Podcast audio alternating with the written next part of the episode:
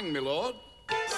Stepping out on the town, the social world goes round and round. The rich are up, the poor are down.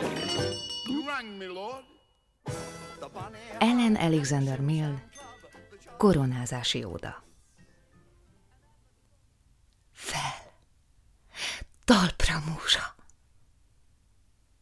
Erről jut eszembe, hogy mindjárt meg kellett volna mondanom. Ezt az ódát Mrs. Benting Bates fogja felolvasni a mi falunkban a koronázás napján. A tiszteletes úr megkért, írjak egy ódát, s bár nem nagyon értek a költészethez, hirtelenében sehogy se tudtam nemet mondani. Talpra múzsa! Halljuk éneked! A nagyobb Bigben árnyéka meget, hogy koronáztak királynét, s királyt, mi körülöttük pampa-pampa állt. Ez az óda még nincsen befejezve, de azt akarom, hogy így, ahogy van, nyilvánosságra kerüljön, mielőtt más költők előjönnek az ódáikkal. Nem mondhassa az enyémre senki se azt, hogy plágium. Fel, talpra múzsa! Halljuk, hogy lehet, hogy annyi, hogy is hívják, ott eped, míg királynéval vonul a király, s rajtuk a langa, lengeling, uszály, értik, ugye?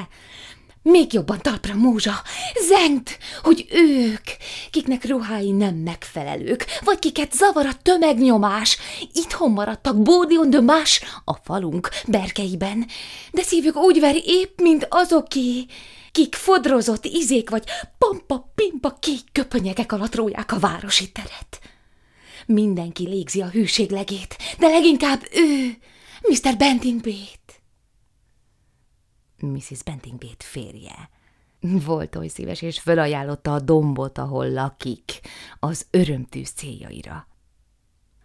Itt szünet következik, míg a tiszteletes úr irányítja az éjjenzést. Haj!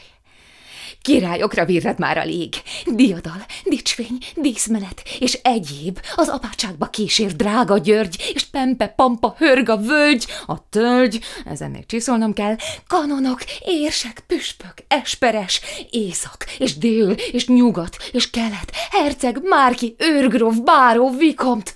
Ma mindenki a konklávén sikong, ilyen ötödik György, angol hadúr. Hatalmas tapsvihar, melyet Mr. Benting Bét irányít, remélhetőleg egy darabig eltart, s így nem veszik észre, hogy itt egy sorral kevesebb van. Nem találok ugyanis rímet a hadúrra. És haj! Az éjjen hosszú és remek. Az apátságban tombol a tömeg, főtiszt, főpap, főherceg, főbíró, a déli méltől a tudósító, és csak még jobban tomb a nép, vivát, mert koronázzák végre Máriát. A tapsot Mr. Bladderstone irányítja, ő avatta fel a falubeli Mária alapítványt. A szertartást lezárni! Erre jó a városban a nagy processzió. Diadal, dicsfény, díszmenet honol, egy órát mennek át a Londonon körülbelül. Hagyjuk, barátim, hadd menjen odébe királyi és királyné nép. Szünet következik. Mrs. Gathers, a postamesternő egy pohár vizet nyújt Mrs. Bentingbétnek. Erről ennyit. S én boldog suttogás alatt nehezedik bódli ondomas, e kép, mit buzgó szívvel sejtetek. A koronázás és a díszmenet nekünk nem látható, csak majd talán a bódli mozgóképház műsorán, s mégis, bár itten nincs királyi ház, mi nagy volt a készülési láz. Olyan nagy volt, hogy csak erről fecseg Upper Bodley, sőt, mi több, a Bodley Head, a környék két nagy jelentőségű városa. Ki tudja, tán a hír eléri még a király és a királyné fülét. Az, hogy egy híres úr miként adá, Mr. Bentingbét, neves dombját az örömtűz alá, azért neves domb, mert a neve Benting Place. Mr. Bét akkor vette fel a Benting előnevet, mikor megvette a dombot, egészen pontosan a birtoknak csak egyik dombjáról van szó. Hogy ágrecsenjen, égjen a parázs, s leckét kapjunk. Mi a lojalitás? Természetesen arra gondolok, maga az örömtűz lesz a lecke. Szó sincs arról, hogy még a hamu fölött is részt vegyünk valami továbbképzésben.